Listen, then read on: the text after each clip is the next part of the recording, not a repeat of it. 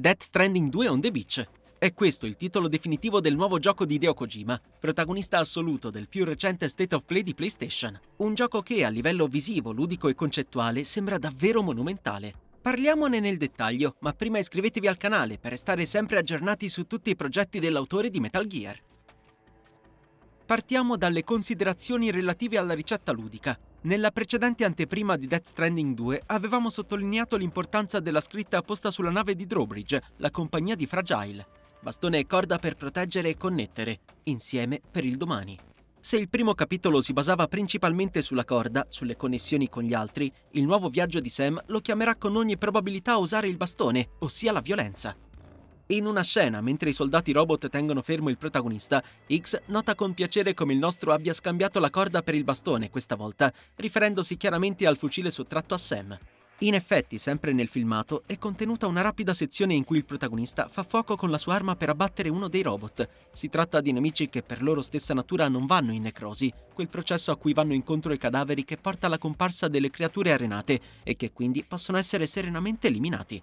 Torneranno gli scontri con le creature più imponenti, come abbiamo visto, che ci vedranno controllare il protagonista coi movimenti rallentati dal catrame. Speriamo che gli sviluppatori abbiano migliorato questi frangenti rispetto a quelli offerti dal gioco precedente, rendendo le minacce sovrannaturali più efficaci sul fronte offensivo e non solo su quello scenico. È lecito inoltre aspettarsi una maggior varietà dei mid-boss che dovremo sfidare una volta che verremo trascinati al loro cospetto dalle creature arenate minori, che anche in Death Stranding 2 dovremo evitare di allertare trattenendo il fiato e muovendoci con circospezione. Non è da escludere che ci ritroveremo anche di fronte ad avversari umani, da mettere a nanna con le armi non letali, contrassegnate di blu e visibili assieme a lanciarazzi e fucili a pompa nel momento in cui Sam si ambienta tra le stanze della DHV Magellan di Fragile. Ciò detto, On the Beach ha già dimostrato di non voler tradire le radici dell'IP. D'altra parte Sam dovrà continuare l'opera iniziata nel capitolo precedente ed espandere la rete di distribuzione oltre i confini della UCA, ossia la United Cities of America. Come ci ricorda Fragile con le sue parole, il Death Stranding è ben lungi dall'essersi arrestato. Gli arcobaleni al contrario sono ancora presagi di sventura e le creature arenate sono ancora un pericolo concreto. Il corriere, insomma, potrà ancora una volta usare moto e furgoni a ricarica rigorosamente elettrica per attraversare gli scenari, caricare i pacchi sui carrelli a levitazione chirale e avventurarsi sui terreni più ripidi e irregolari con attenzione. Sembra inoltre che a questo giro ci saranno altri fattori a metterci bastoni tra le ruote.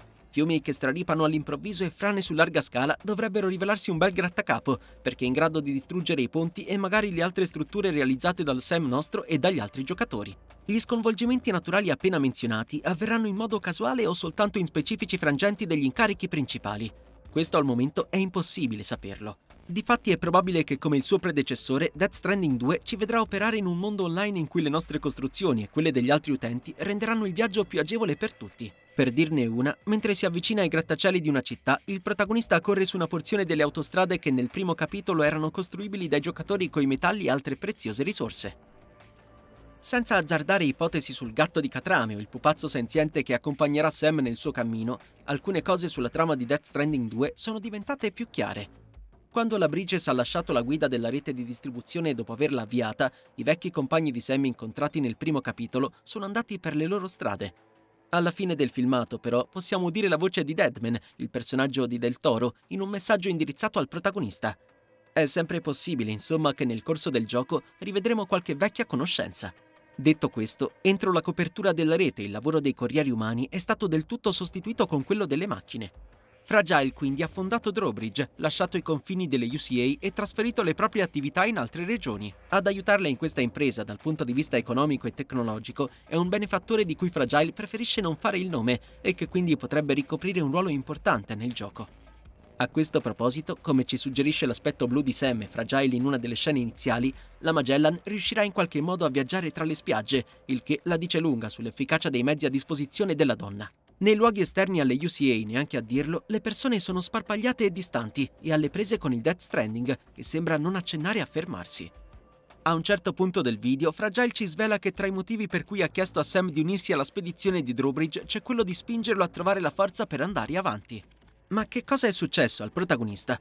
Ce lo dice lui stesso, quando chiede con rabbia al suo nemico X se sia stato lui a uccidere Lu, la ex BB che Sam aveva cominciato a crescere come sua figlia. Ecco chi era la piccola, poi deceduta, nella scena di fuga mostrata nel primo trailer di Death Stranding 2.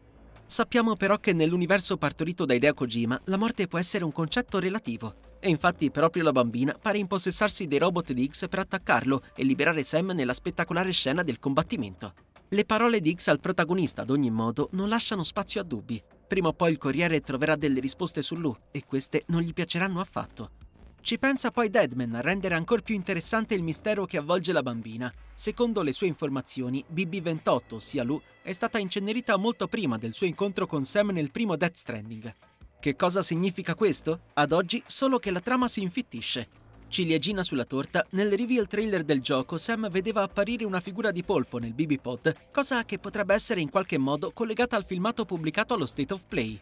Quando Fragile e il suo aiutante, ossia George Miller, liberano con circospezione l'alter ego di Al Fanning dal bozzolo che la racchiudeva, è possibile notare dei segni diventosi di polpo sul braccio della giovane.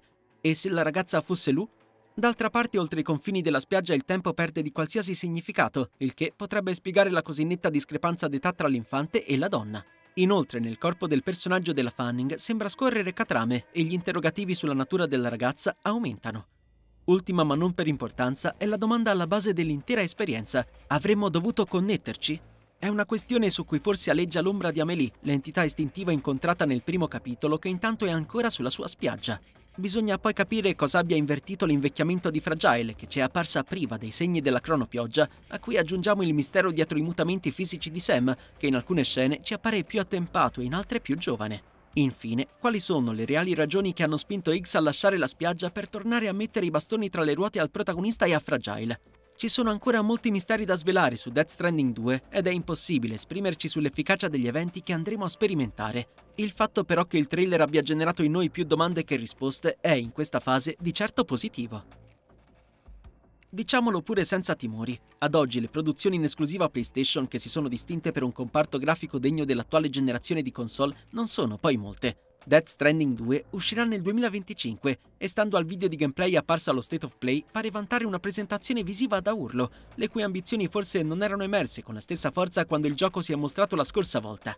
Impegnato a riunire i popoli del mondo, Sam viaggerà a bordo della Magellan per recarsi in tanti luoghi differenti. Non sappiamo se queste aree conterranno rimandi specifici all'era pre-Death Stranding, come monumenti, resti di città e cose simili, ma resta un fatto dalle superfici rocciose fino alla scena in cui il protagonista attraversa le sabbie del deserto baciato dal sole, gli scenari apparsi nel trailer sono una gioia per gli occhi, merito anche di un'illuminazione di altissima caratura sia in interni che in esterni. A ciò dobbiamo aggiungere una convincente resa dei fluidi e dei volti ancora più dettagliati ed espressivi di come ce li ricordavamo. Le fattezze di Al Fanning e di George Miller sono state fedelmente riprodotte e affiancano i visi dal realismo acuito rispetto ai precedenti di Norman Reedus e Lea Seydoux. Il Decima Engine, in altre parole, sembra essere stato sfruttato in modo davvero efficace per mettere in risalto i tanti meriti artistici dell'opera. La camminata di fronte alla splendida luna piena, il design dei mecha dei robot a firma Yoji Shinkawa, è davvero molto difficile non trovare una sezione dal grande impatto visivo in questo trailer. Ultima, ma non per importanza, è l'estrema qualità delle cinematiche, merito anche delle scelte registiche alla loro base.